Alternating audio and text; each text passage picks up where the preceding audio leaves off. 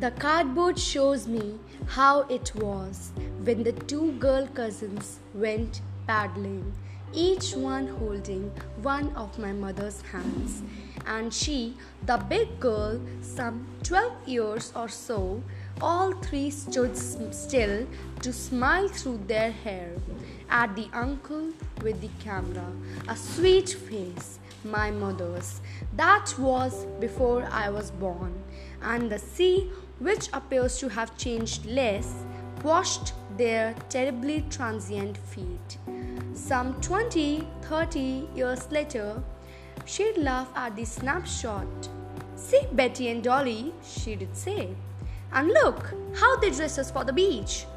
The sea holiday was her past. Mine is her laughter. Both ride with the labored ease of loss.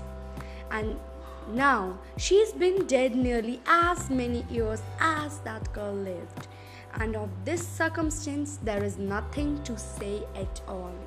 It's silence, silences. So, thanks for hearing this or listening to this. This was a photograph from class 11th Hornbill. Thank you.